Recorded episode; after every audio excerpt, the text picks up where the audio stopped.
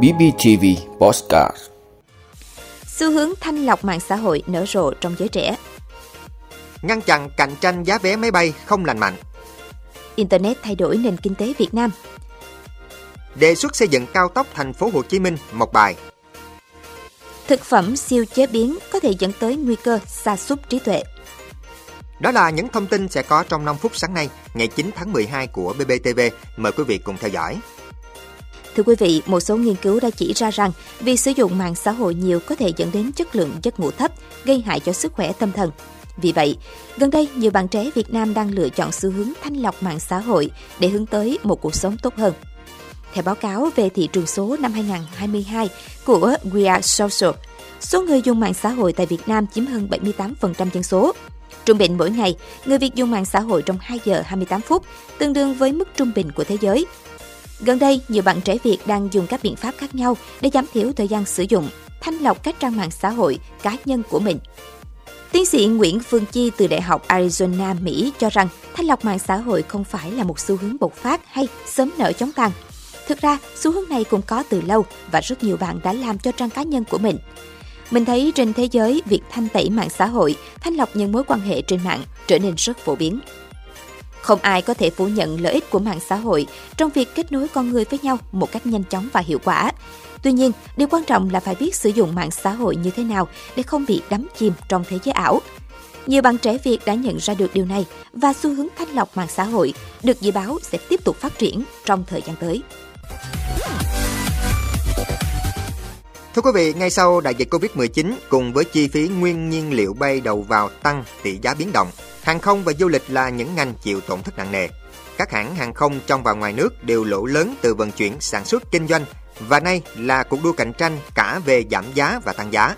Hiện Việt Nam đang có 6 hãng hàng không với hàng chục giải giá vé khác nhau. Và lúc này, câu chuyện giá vé cùng thấp hoặc cùng cao ở tùy thời điểm đang khiến cuộc cạnh tranh của các hãng hàng không phức tạp hơn rất nhiều. Khung giá vé máy bay đang được quy định dựa trên giá trần. Tùy vào cung cầu, các hãng sẽ áp dụng các mức giá vé khác nhau trong cùng một thời điểm và linh hoạt điều hành bán. Bộ Giao thông Vận tải đã yêu cầu Cục Hàng không chỉ đạo các hãng hàng không phải có kế hoạch bay trong dịp cao điểm, đặc biệt chú trọng yêu cầu niêm yết giá, công khai giá, không để xảy ra tình trạng cạnh tranh không lành mạnh, điều chỉnh giá vé trái quy định. Các hãng cùng cạnh tranh giá vé, quy luật cơ bản của nền kinh tế thị trường.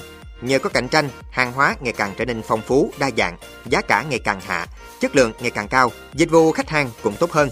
Nhưng chính cạnh tranh cũng chính là yếu tố gây ra những hậu quả tiêu cực về kinh tế xã hội. Nếu một tổ chức cá nhân cố tình phá giá vì mục đích thống lĩnh, triệt tiêu đối thủ, làm méo mó thị trường.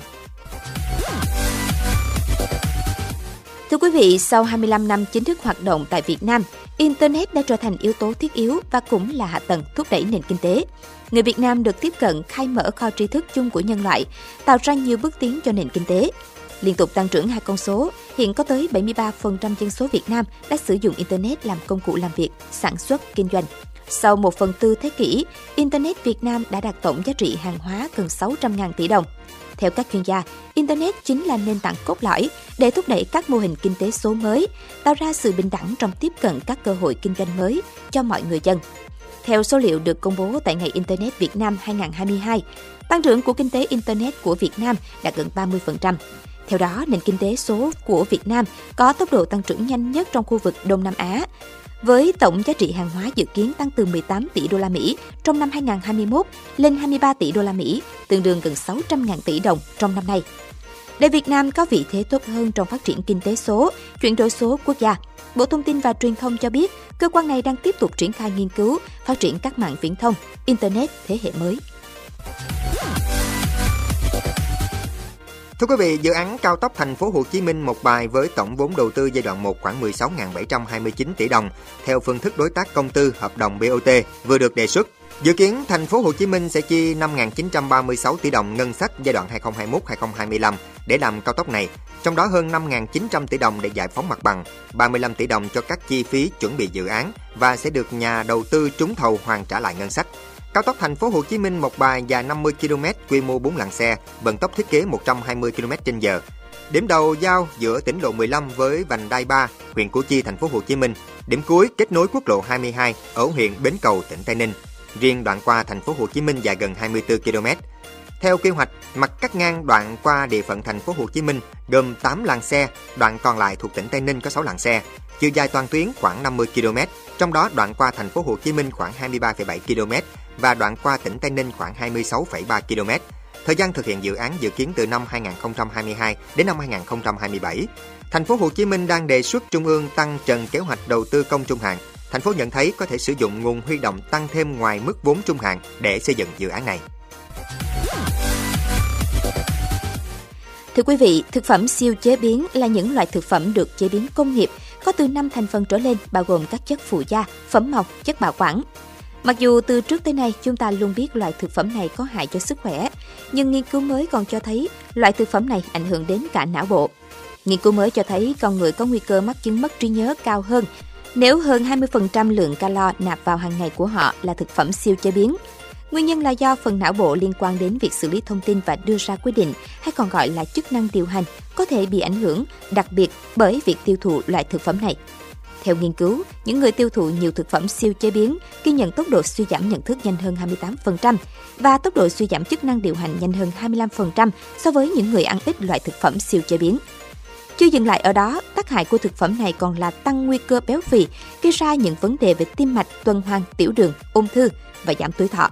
Để tránh những rủi ro sức khỏe, các chuyên gia khuyến khích mọi người có chế độ ăn uống lành mạnh, phù hợp, hạn chế sử dụng thực phẩm siêu chế biến và nên tăng những loại thực phẩm chất lượng cao như trái cây, rau củ, ngũ cốc.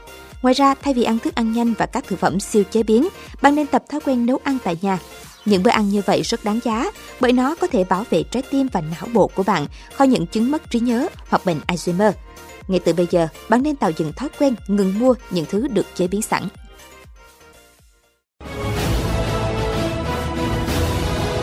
Quý vị đã luôn ủng hộ các chương trình của Đài Phát thanh truyền hình và báo Bình Phước. Nếu có nhu cầu đăng thông tin quảng cáo ra vặt, quý khách hàng vui lòng liên hệ phòng dịch vụ quảng cáo phát hành số điện thoại 02713 887065. BBTV vì bạn mỗi ngày.